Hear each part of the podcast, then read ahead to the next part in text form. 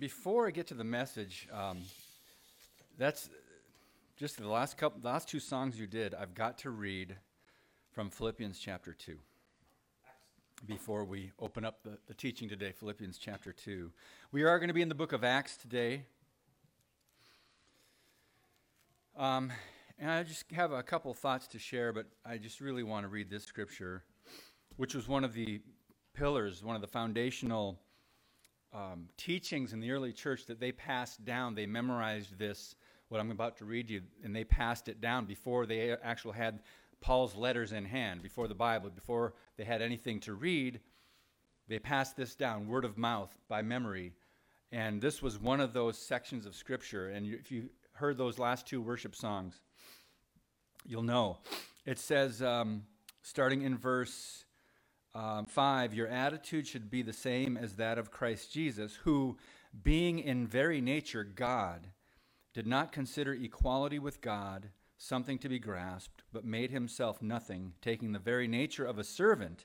Being made in human likeness and being found in appearance as a man, he humbled himself and became obedient to death, even death on the cross. Therefore, God exalted him to the highest place and gave him the name that is above every name, that at the name of Jesus every knee should bow in heaven and on earth and under the earth, and every tongue confess that Jesus Christ is Lord to the glory of God the Father.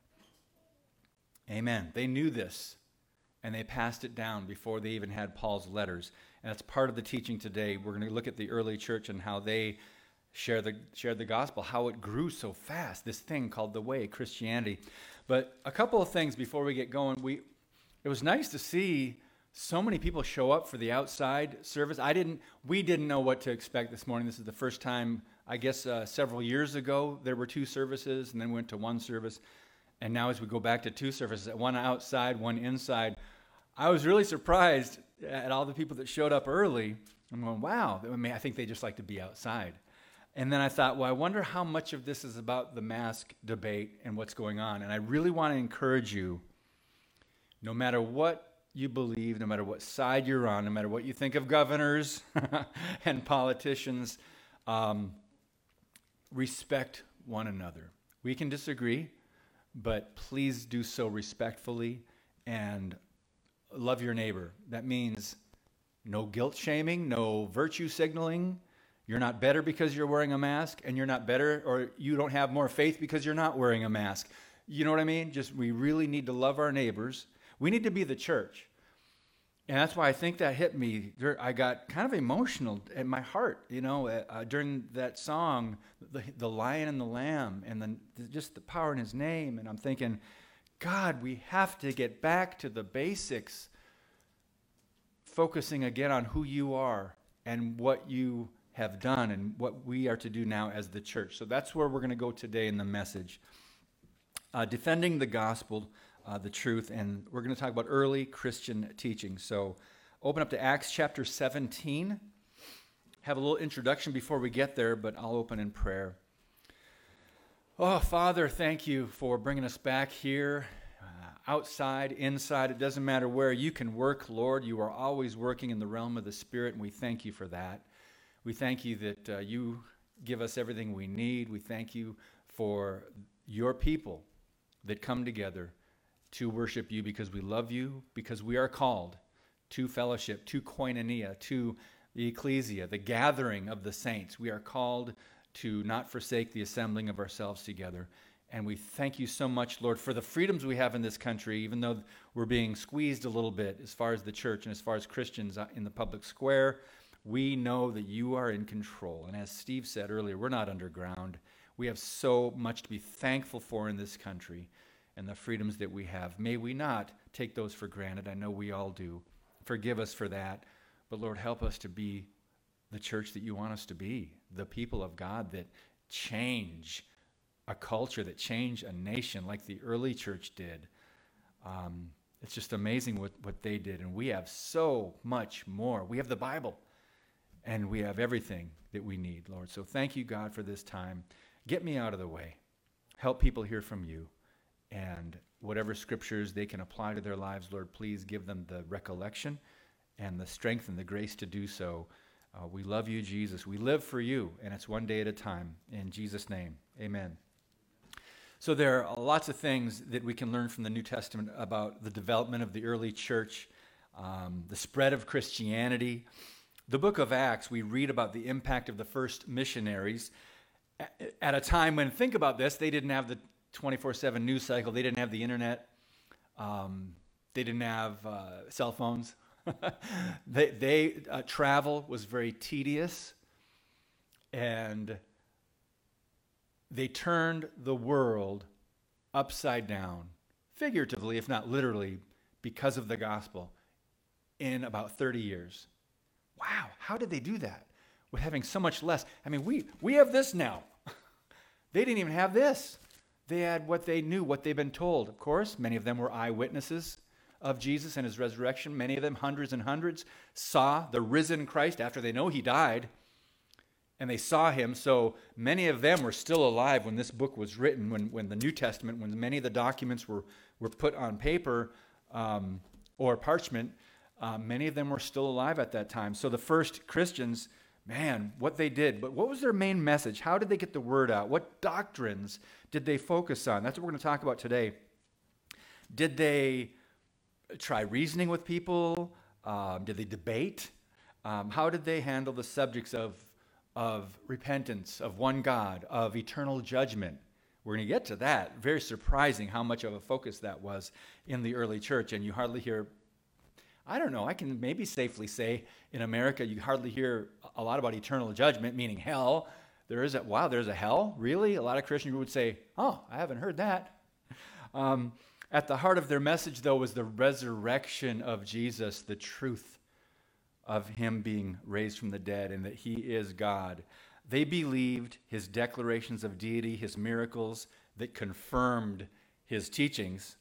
And uh, note that the earliest Christians, they didn't proclaim religious duties, works. They didn't proclaim societal reformation, um, reforms, right? they proclaimed the risen Christ, the person of Jesus, who they knew these people we're going to read about, they knew he was crucified. They knew he died. They knew he was put in a tomb. And they also knew he was very much alive. So imagine having that to go by with all the things we think we have to carry the gospel to the nations or impact our communities for Christ. They, they had Jesus with them for about 40 days after um, his resurrection before he ascended to heaven. Um, Eerdmans Bible Handbook, uh, Mark Green, I came across this as I was preparing for this message this week. He writes about the early church and the fact that the disciples had a somewhat of a, a uniform method and pattern uh, as far as substance of what they preached to change the world. And it's first based on the gospel, 1 Corinthians 15, to get very familiar with that. That's what they had memorized, at least the first eight verses, or verses 3 to 8 specifically. That's the gospel. They had that memorized. So that they passed down and passed down, and it, it traveled miles. And they had that. What I read to start things off, Philippians chapter 2, they had that portion of Scripture right here and in here. And they changed the world with those two and other truths. Um, so their gospel that they passed down went something like this. These, were, these are the principles generally of what they taught. Ready? The ancient prophecies have been fulfilled, and the new age has been inaugurated by the coming of Christ. He was born of David's family, died according to the scriptures in order to deliver us from the present evil age. He was buried rose again the third day, as Scripture foretold, and is now exalted at God's right hand as Son of God and Lord of the living and the dead. He has given us His Holy Spirit. He's given that to His followers as an assurance of His Lordship and a foretaste of His return to be Judge and Savior of men at the last day. That is what they passed on with 1 Corinthians 15, with Philippians chapter 2, and with other portions of Scripture. It always focused on that. Like I said, they didn't have the Word of God. They had the Old Testament, And we're going to get into that. That's exactly what they used to prove Jesus is and was the Messiah. So, how do we proclaim these truths today? We have a Bible that they didn't have. They had the truth that set them free. They knew the truth. The truth did set them free. But how do we defend the faith? Particularly in today's environment where I've never seen so much hostility toward Christianity. And I use this word tolerance on purpose because the preachers of tolerance are often the most intolerant to the things of God, to the Bible, to Christianity, and as an extension of that, to Christians. This is the culture we're living in today. Yes, we're in America, we still have the freedoms, but you can see this, and you can almost say it's hate of God, hate of Christians. It's almost because they abandoned the truth. Now they have to uh, they have to attack reminders of that truth. And so that's us.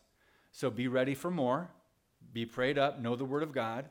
Always respond in love, respect, but don't back down because we are going to be faced with this in the days ahead, these opportunities. But we're going to share about how the disciples, how Paul and others shared the gospel and defended the faith.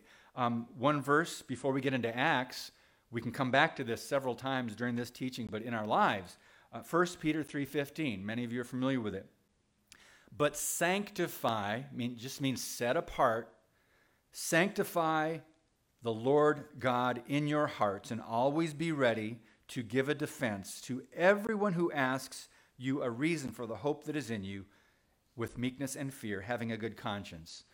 Sanctify, set apart the Lord Jesus in your heart, your allegiances to Him alone, and det- determining to give Him your obedience. Now, the Greek word in that verse, translated defense, gives us the, the word apologia, the English word apologetics, meaning a defense of the faith. Wow. Sounds like strong words. Wait till we get going here. You guys are going to go, wow, those are some strong words in the book of Acts. So, Peter is saying, as Christians, we must understand what we believe and why we believe it. Imagine if the church in America today not only knew what we believed, but we could explain and defend why.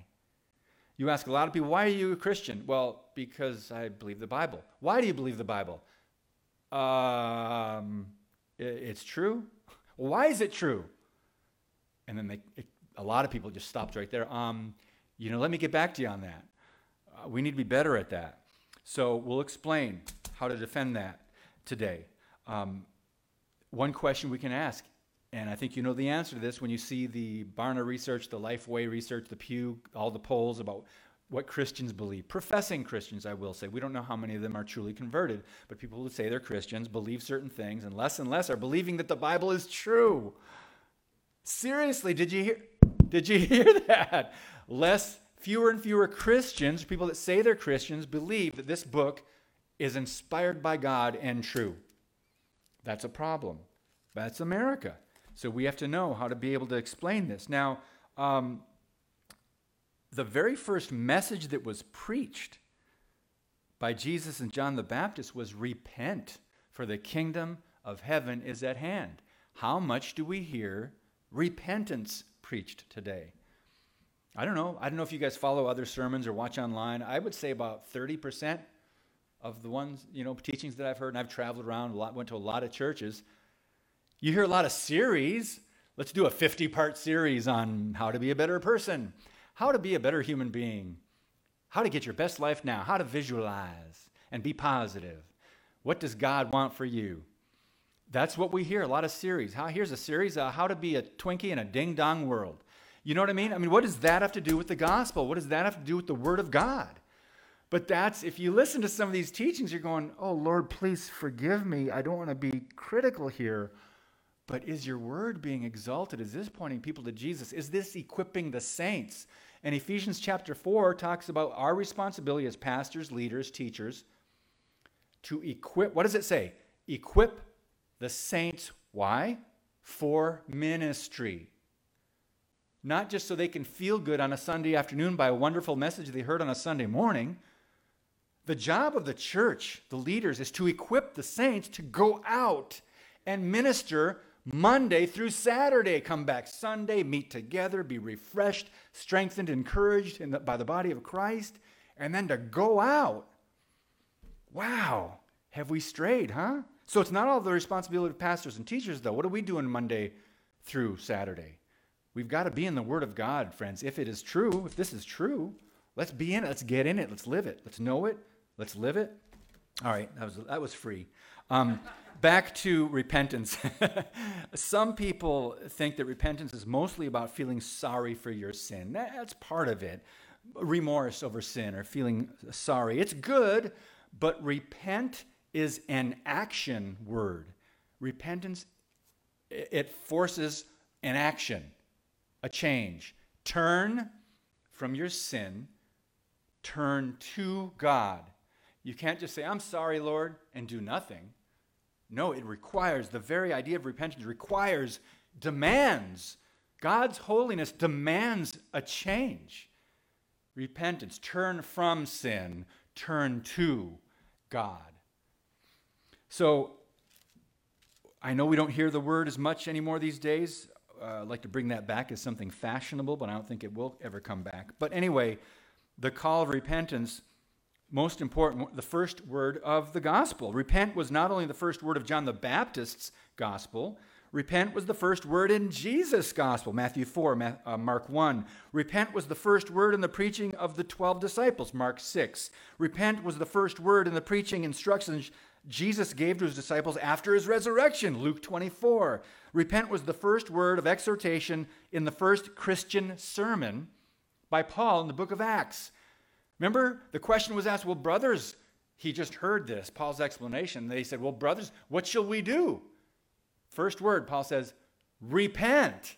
And then his sermon, Acts chapter 2, 38. Repent was the first word in the mouth of the Apostle Paul. And, oh, Peter, Peter. And with that word, thank you. With that word, I'm not even, how did you see my notes?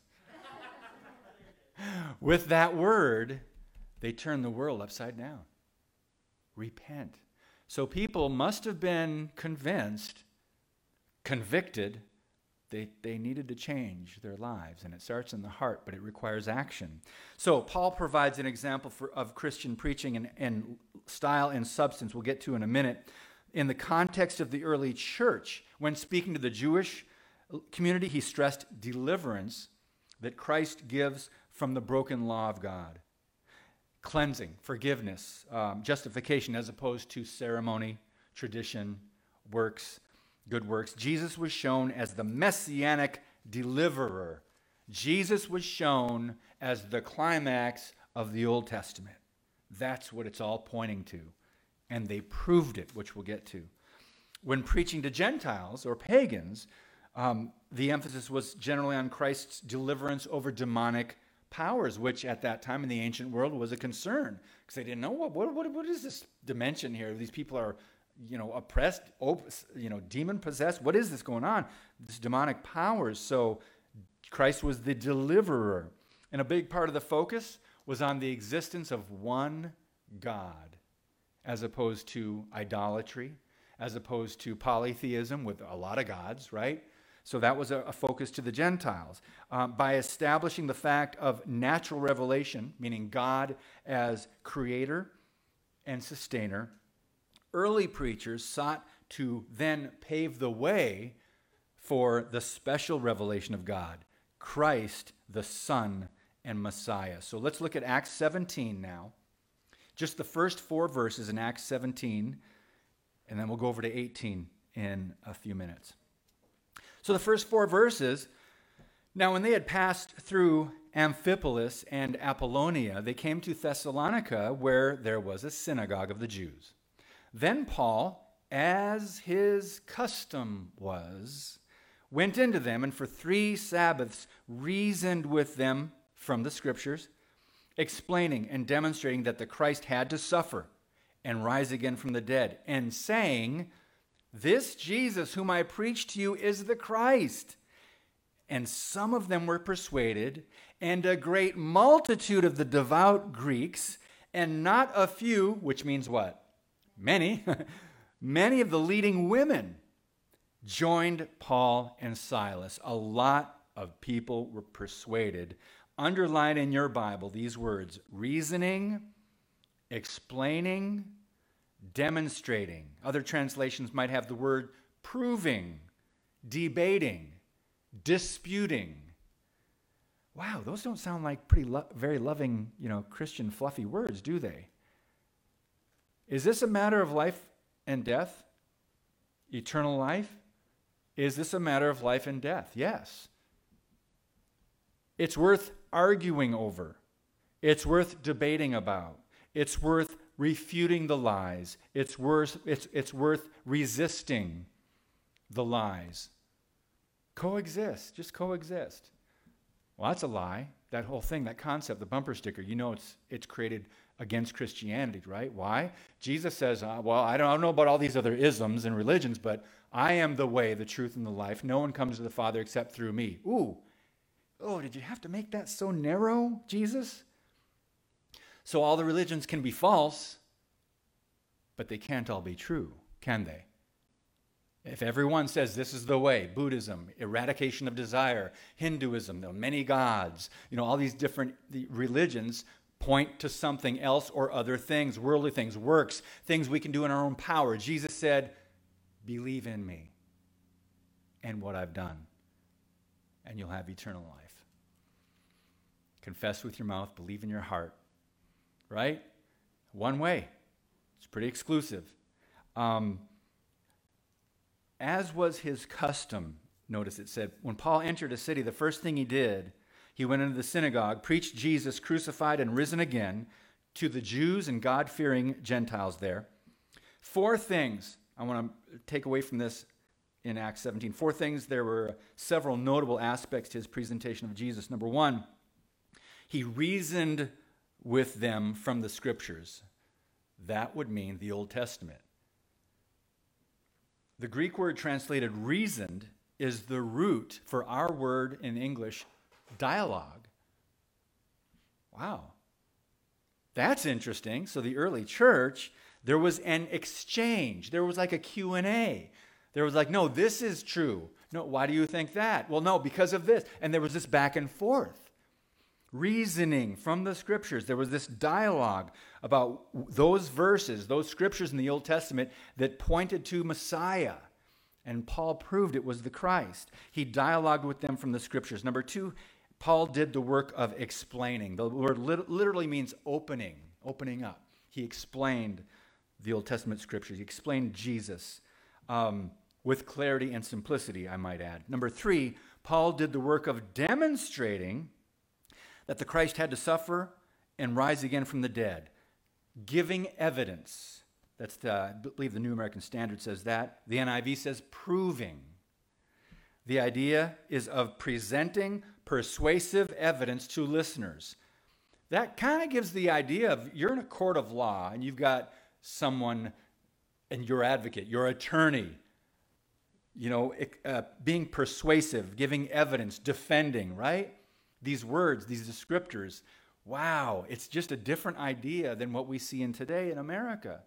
Because because people are so worried about offending someone else with the truth, but they're worried about offending someone else and seeking the approval of man instead of God, we don't really get into that. We kind of back off or shut up or they win. If we walk away, we're unable to at least try to convince them, which Paul did. He spent his life doing that. So, giving evidence proving, persuading. Number four, Paul emphasized in all this who Jesus is. Remember uh, what verse is that? Um, 3, verse 3. This Jesus whom I preach to you is the Christ, the Messiah. Whether preaching to Jews or Gentiles, the early Christians emphasized not only what God had done for them through Christ, but what he offers and what he requires. So this also comes into play here. God offers new life through the Holy Spirit and requires repentance, faith, and commitment to the cause, commitment to him. He established a new kingdom, and we are citizens of heaven. Now, we have dual citizenship. We're alive in this time. We're living on planet Earth. We happen to live in America, most of us. So we are citizens of heaven, but we, are, we have dual citizenship because our true and eternal citizenship is in heaven. So, how do you live with that in mind? We've always got to be focused on that while we're living here. In this passage, it's interesting, a great multitude were persuaded. But it's not always that way, as you know, as we know from talking to people who want, want nothing to do with God and truth. But one example, before we get, we're going to Acts chapter 18 next, but one example I found fascinating uh, that I read recently, Acts 24 24. Acts 24, where the governor of Judea, Paul would have conversations with him frequently, with the governor. And you know how strong Paul was.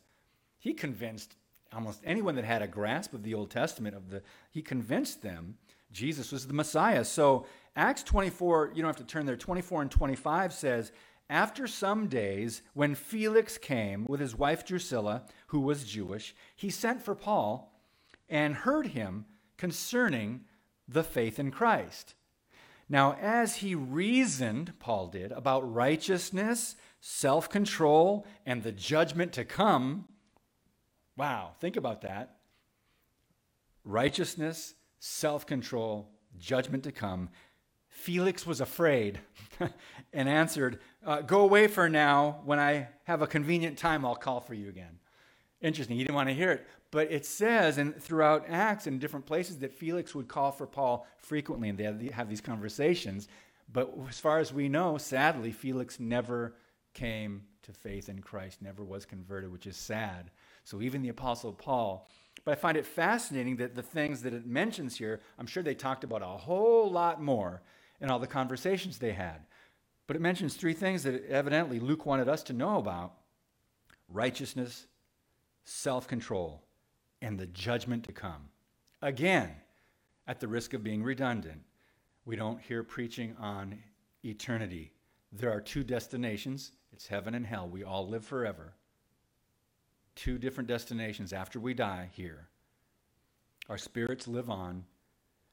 There is a judgment to come. We will all stand before the judgment seat of Christ. And as we read in the beginning, Philippians, every knee will bow whether they place their faith in Jesus or not, every knee will bow. If they hated God, hated Jesus all this life, and die whenever he does return, and people will be raised and they will live forever, even unbelievers who refused him and hated God, they will confess that Jesus Christ is Lord. That doesn't mean they're going to believe in him. You only get one life. After we die, you don't get another chance.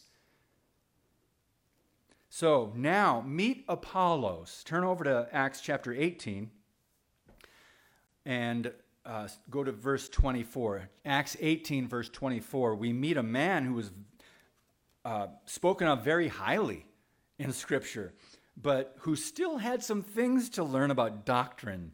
Interesting, and I think most of us can relate, right? We all have some things to learn about doctrine so we can be stronger in the faith. but Apollos, it says in verse 18, I'm sorry, chapter 18, verse 24. Now, a certain Jew named Apollos, born at Alexandria, an eloquent man and mighty in the scriptures, came to Ephesus. This man had been instructed in the way of the Lord, and being fervent in spirit, he spoke and taught accurately the things of the Lord, though he knew only the baptism of, baptism of John. Interesting point. So he began to speak boldly in the synagogue. When Aquila and Priscilla heard him, they took him aside and explained to him the way of God more accurately. And when he desired, desired to cross to Achaia, the brethren wrote, exhorting the disciples there to receive him. And when he arrived, he greatly helped those who had believed through grace, for he vigorously refuted the Jews publicly refuted. Wow. Showing from the scriptures that Jesus is the Christ. Uh, we're seeing a theme here, aren't we? They're proving, both Paul, Apollos, the early Christians, proving they knew the, the verses that talked about the Messiah, that Jesus is the Christ. Now, unlike saints of God like Moses, Gideon, and even Paul, Apollos here is referred to as eloquent find that to be very interesting. Um, he also describes him as mighty in the scriptures. And you can't find that phrase anywhere else. Now that says something. I want to talk to Apollos when I get to the other side, uh, out of all the many people I want to talk to, right? But mighty in the scriptures in the Old Testament. and he was instructed in the way of the Lord. So Apollos was also fervent in spirit, which literally means boiling over, um, bubbling over with enthusiasm, fervent in spirit, passionate about the things of God. But wait a minute. Now, Aquila and Priscilla heard him preaching and still had to instruct him further, and as it says, quote, more accurately about Jesus.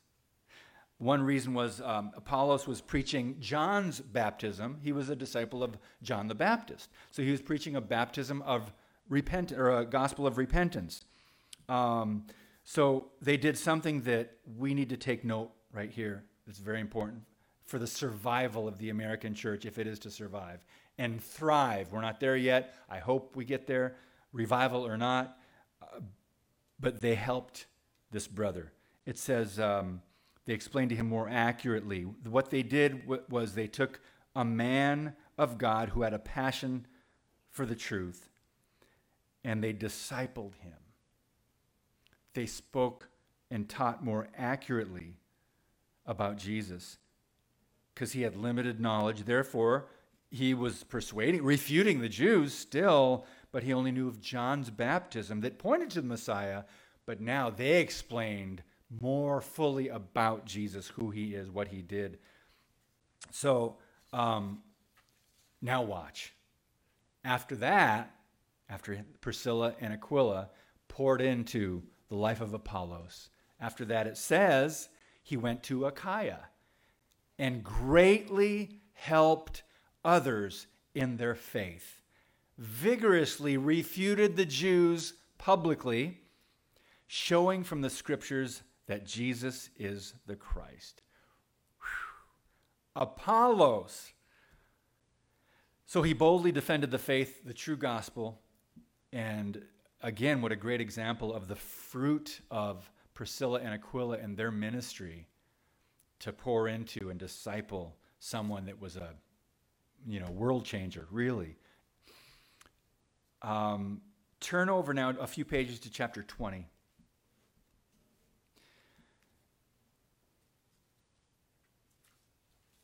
so we're to we just talked a little bit about the importance of discipleship more teaching more accurately to help people who have a good grasp of the faith but yet need to be coached or taught a little bit more instructed in doctrines to build that foundation. You'll hear that word again by the, by the end of this message about our foundation.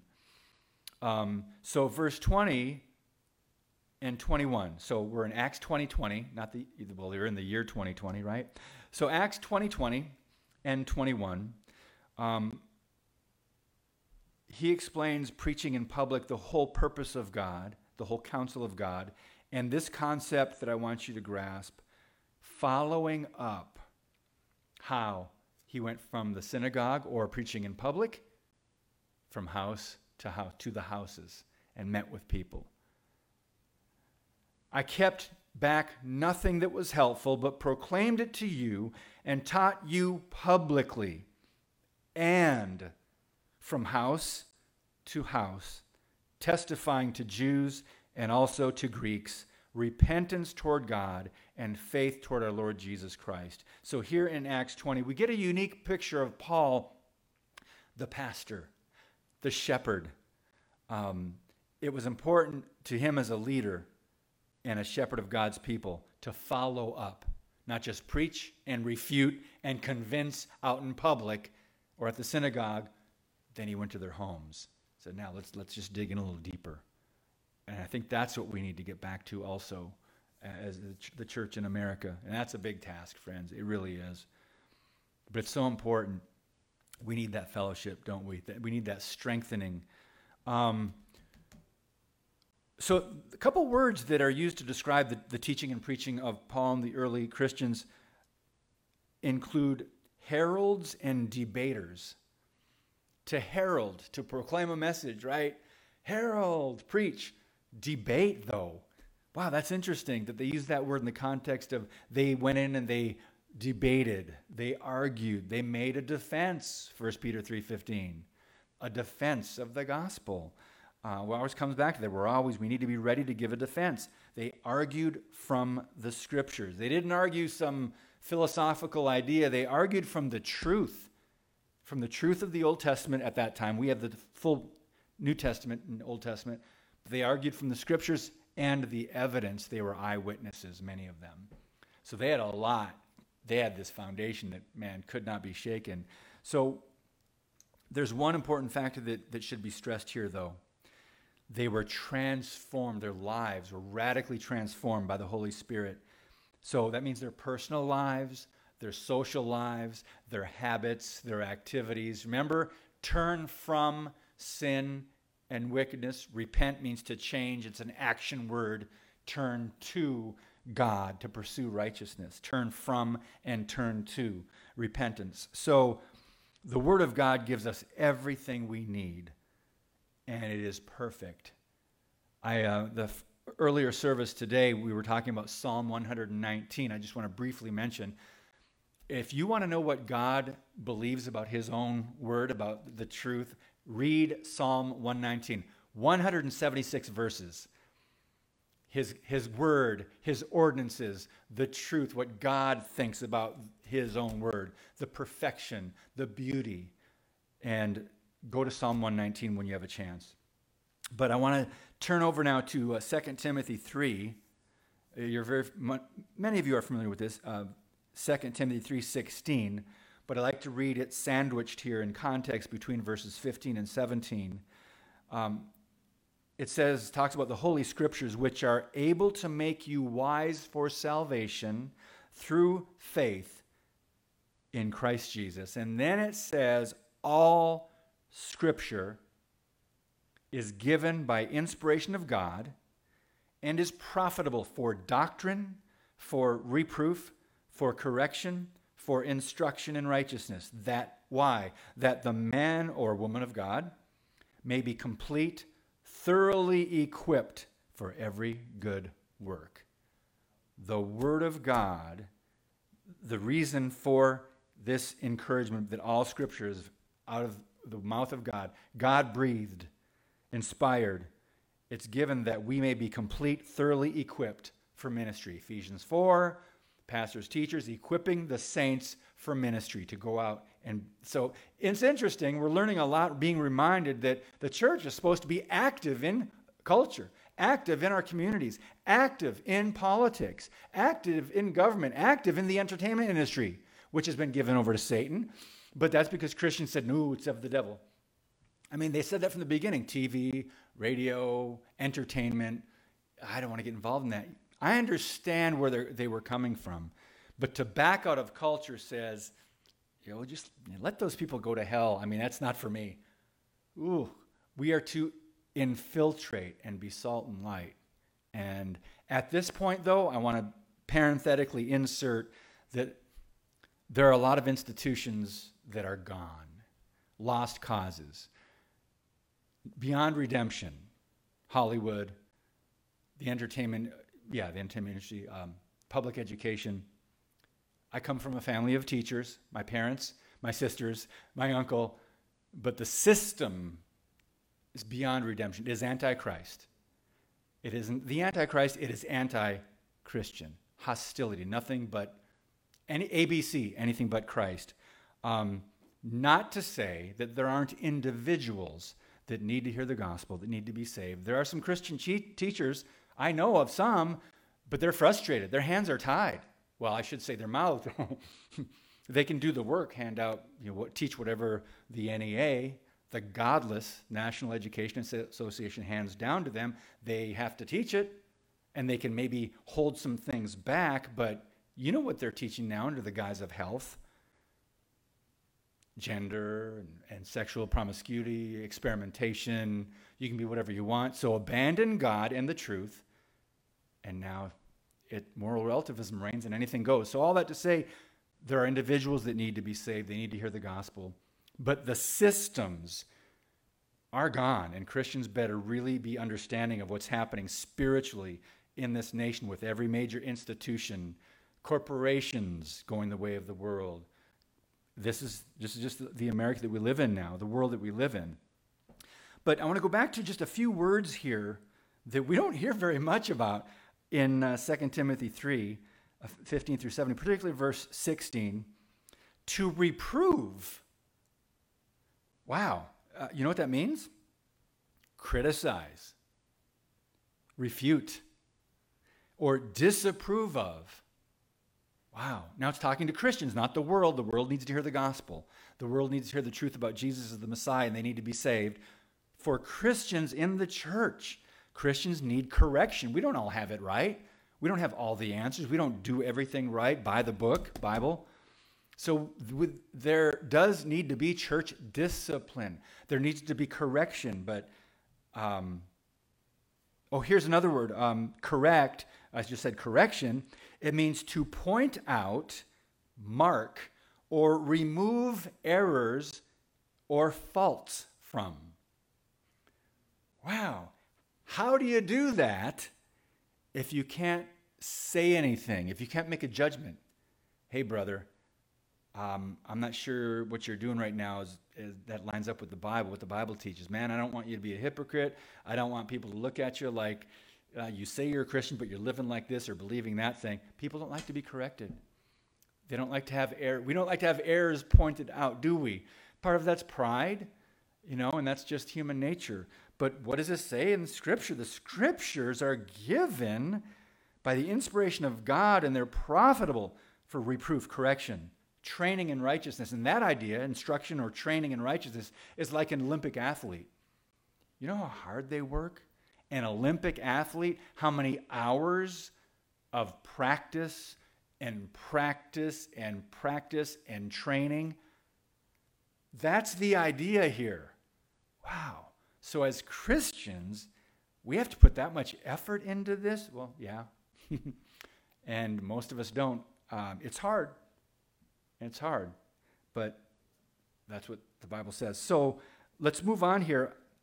How often have we heard these words used today in the church? Really? Reproof? Correction? Wow. So,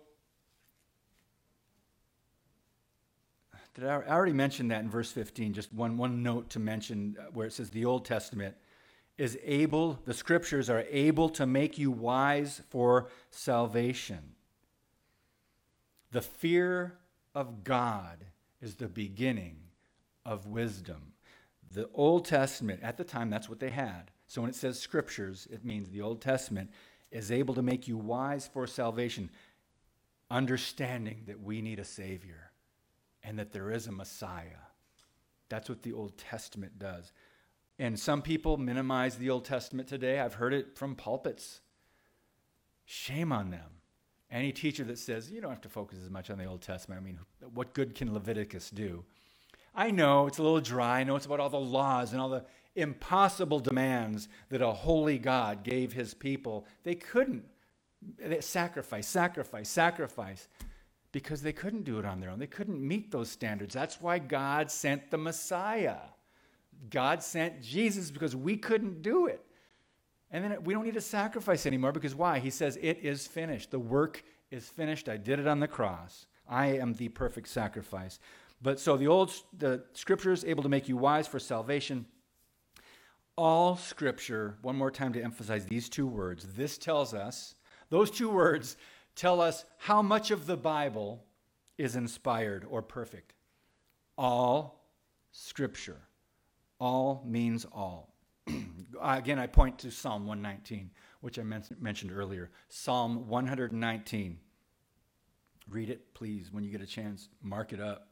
Mark it up. It's, it's a great psalm. So, I think part of the message here, what we're getting from Acts and how they did it, we have different things now in America, right? I mean, as far as conveniences and modern technology and everything, but there are some principles of preaching and teaching and reaching people and pre- getting the gospel out and uh, proving from the scriptures Jesus is the Christ. Those are the evidence. Just think about the evidence that we have. Have you guys seen the either the movie or read the book, The Case for Christ? Phenomenal. evidence demands a verdict, right? There's enough evidence. I mean, not only the, of course, the eyewitnesses, you have the fulfilled prophecy, hundreds, Jesus fulfilled prophecy. And then what else do we have today? Because we weren't eyewitnesses, but every time, archaeology, we forget about that. you know, it's like an atheist kind of, you know, shakes his head every time a new dig is found over there in the Middle East or somewhere that digs up something that either confirms what is written in the Bible, either a person that lived, a town that existed, or events that happened by digging up some sort of writing somewhere, it confirms the truth and the not only the historical accuracy of this book, but its perfection and the reliability of the scriptures. So we have so much. Um, let me get back to this idea of the foundation, though. This is one reason why context is important. When you read the Bible, there's an underlying presumption that we know this. You know, in the New Testament, Paul writes a lot. By this time, you should be teachers, he says, or whoever wrote Hebrews. Um, by this time, you should be teachers by now. If you've been in the faith any length of time, have you taught a Bible study? Why not? That's a scary thing to teach. Doesn't mean you have to know it all. Just open the book and read. Go through it, read, talk about it. Um, Hebrews 6, 1 and 2. I'm just going to read this to you really quick. It's very interesting. It says, Therefore, so again, there's this presumption of knowledge and Christian maturity. Therefore, leaving the discussion of the elementary principles of Christ, so already we have an idea that they want you to move on from something, and there are elementary principles, basic, the basics. Let us go on to perfection, not laying again the foundation of repentance from dead works, of faith toward God, of the doctrine of baptisms, of laying on of hands, of resurrection of the dead, and of eternal judgment one of the basics, essentials. It says, ele- this is an elementary principle of the faith. Everyone should have that down, should be able to talk about that. Boom. There will be a judgment. There is a judgment to come, the day of the Lord. There is going to be accountability. We will all have to stand before God, and that's eternal judgment. We will. We won't be judged because we are forgiven, justified, declared righteous in Christ.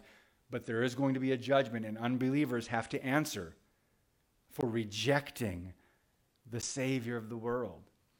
So, eternal judgment, interesting. Um, elementary principles, though, I found that fascinating. So, Hebrews 6, 1 and 2. They don't, he's, now, he said, I think a couple verses later, okay, if we have to, we'll go back through these things, Paul said, or whoever wrote Hebrews. so, the Bible will do its spiritual work in us, but we have to get in it first. It will do, it's perfect. The Word of God is alive and active and sharper than any two edged sword. It will do its work in us if we get in it. Um, we have to let it, allow it to work. Quality time has to be invested uh, with all that's going on in the world today. And I just don't mean in 2020 and the political divide that kicked off this year and the wonderful coronavirus and now the riots and protests that's enough. And, and the, the, news and the social, social media and all the distractions, everything that's going on, I mean, it's easy to be overwhelmed. That's not a good reaction. And it's also easy to stick your head in the sand or to go into hiding. As Christians who are to influence the world and share the gospel, if we care about the souls of other people, that's not a good reaction either. So, in order to renew our minds, how do we do that? We have to be in His Word. We have to have this book and have it be able to bring to mind verses that are in our heart. Thy word I have hidden in my heart. So the Bible can do its work, but we have to do some of the work ourselves to get that in us, to invest.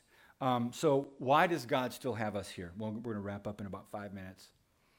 To shine the light of the gospel of Christ on such a dark world and such a dark culture we have now. Imagine uh, when Christians are taken out of this world. Imagine the rapture. You don't even know darkness until you've removed all the light. Jesus said, You are the light of the world. You take Christians out of this world at the rapture when we go to be with Jesus, it's going to be pretty darn dark. So that's why we're here. Shine the light of Christ. Also to be the preserving salt this country and culture needed. Did you know in the early days, the Roman soldiers, uh, at, there was a time when they were paid in salt? Salt was very valuable. There were some that even put uh, newborn babies in salt to, for, I guess, to avoid germs and infections. Salt was very, not just a flavor on the food, this was valuable. You know where the expression came from? That guy's not worth his salt. Because salt was a form of money that they exchanged. They paid Roman soldiers, here's your salt for the week.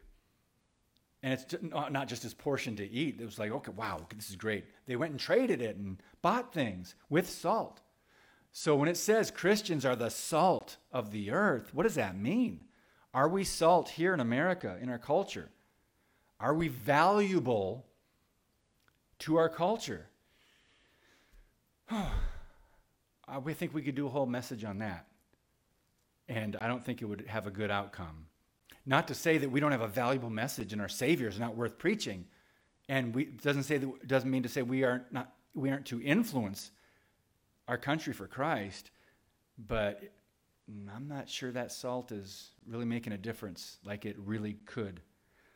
Um, so we're called to stand on the Word of God. And oh, by the way, there's a concept, I think it's in Matthew. Don't quote me on that, though, about storming the gates of hell. Remember that expression? Think about that. As Christians, what do we do? Ah, I don't want to don't wanna, don't want to offend. So we're backing out of culture. That's why we gave over. You know, it says God gave them over in Romans chapter 1 to a depraved mind. Well, look at the education system, look at Hollywood, entertainment, look at corporations, look at almost anything else in our culture. We kind of backed out, and here we are today. It's an uphill climb, friends. We cannot do this without prayer, and we can't do it without one another either. That's why I'm so glad to be back meeting today. And I shared this at, at the early service today outside. We were talking about this too, how it's going to be a lot of effort on the church's part to get back to where we need to be. But we can't go into rewind, and we can't kick ourselves too much. You know, kick your own, kick your own butt. No, by the way, here's this. Think about this picture this idea of storming the gates of hell, and, and this is free, little add on. Paul talks about in Ephesians 6 spiritual warfare, the fiery darts of the evil one, right? I, I, I get this idea that sometimes Christians would rather run away. When you run away, the fiery darts, where are they going to go? I mean, you got the armor of God, you got the helmet, you got the, she- the, the breastplate of righteousness, you got you know the, the belt of truth, you got the shield, of faith, what about your backside? In Isaiah, it says, God is your rear guard, okay, to answer that. But I think about this spiritually, us running away from the battle, and then all these darts, boom, boom, boom, you know, just hitting us in the back. It's not supposed to be that way. What does this say? Or what does this, the gospel say? We're to storm the gates of hell. What does that look like? It seems like we're always playing defense. Gates are not offensive. Gates are defensive. They're for protection, for a wall, a house, a property, a border, gates.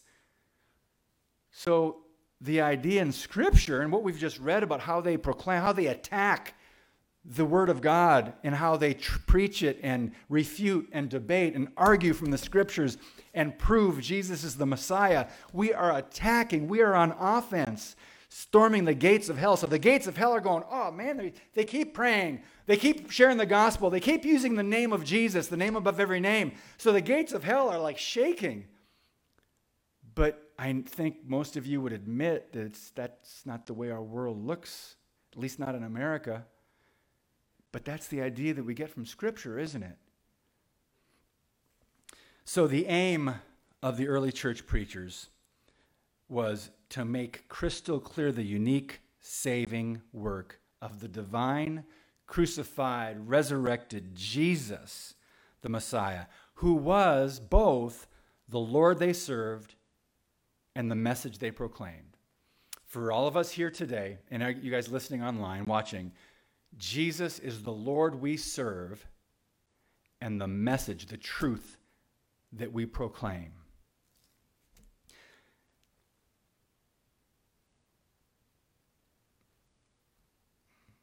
Okay, we're going to wrap it up here. Um, if you remember one of the main points, it's about reinforcing our foundation. If you you heard some of this and go, "Wow, yeah, I guess I should know that." Don't kick yourself. Don't don't beat yourself up. Okay, there is grace here.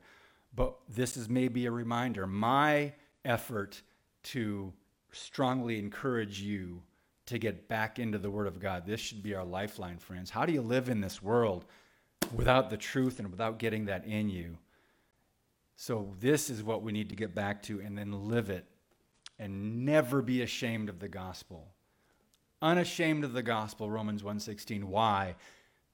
The gospel is the power of God to salvation.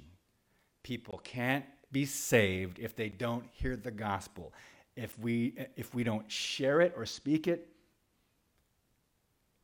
we expect them to come across a Bible somewhere? No, it's up to us. So, I want to close with we read 2 Timothy 3:16 earlier. I want to read 1 Timothy 3:16 and close with this. It says these concepts again, you'll find just familiar.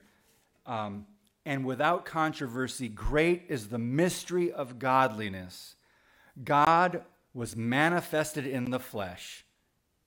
John chapter 1, the Word became flesh. Justified in the Spirit, seen by angels, preached among the Gentiles, believed on in the world, received up in glory. Jesus is Lord. He's seated at the right hand of the Father, waiting to return to rule and reign. So, in the meantime, friends, thank God we have the Holy Spirit. We are not left without help, without power, without hope. But I know a lot of people are feeling hopeless today. A lot of people are dealing with this virus, they're dealing with, with the political divide, even the divide in the church, which is very sad. But I believe the sheep are going to be separated from the goats in the body of Christ through this. This is one of those things that's going to refine us. I believe that this can make us stronger. I believe it's going to test our faith and kind of see who we are in the body of Christ. So it's not necessarily a bad thing. Yes, I don't like the divisions and debates, but is the truth worth it? Yes. And is what Jesus did for us worth it? Yes. To live for Him and to deal with all the stuff that we have to deal with in this world. We have everything we need. And I want to share a quote with you. I don't remember who this was attributed to, but I really like it. It says, The last days are upon us. You didn't ask to be born when you were. God chose you to be alive right now. With that choosing comes all the grace you need to stand and be a hero of the faith in these awesome days. Embrace the tremendous privilege that is yours. End quote. As ambassadors of Christ, always be ready to make a defense, to give an answer for the hope that we have in Christ, because God knows, look out at our culture and our country, people need hope. The suicide rate is skyrocketing. I believe I heard this statistic there's a 600% increase in calls to suicide helplines and other helplines. People are looking. Let's give them what they need that can benefit them eternally. Give them the, the truth of the gospel, the hope in Christ. That's what they need to be pointed to. So let's close in prayer. Father, we thank you for your word. We pray that you'd uh, just remind us of what we shared today from, from Acts and from the early church, from Paul, from Apollos, from the disciples, these men of God that really really stood up and spoke the truth, but also convinced people with the evidence of the scriptures that Jesus, you are the Messiah. Help us to be better at explaining and proclaiming the truth and sometimes debating. But Lord, help us always do so with respect and for love for those who we are speaking to, and give us the grace and the strength we need one day at a time. We thank you for providing all things for us. And we, I lift up each person here today, whatever they're dealing with, whether it's uh, discouragement or maybe a, a victory, something good in their lives. Lord, I pray that you'd continue to walk with them, Guide them in Jesus' name, protect them in Jesus' name, and provide for all their needs. And uh, continue to use us, Lord. Grow us up one day at a time. Help us to mature and help us to be the light that we could be in this culture. Help us to be the salt, the preserving, valuable influence that the church is to be, Lord. Help us not be discouraged, but to know that you hold the future in your hands. And we trust you and recommit to you and surrender to you all things. In Jesus' name, amen.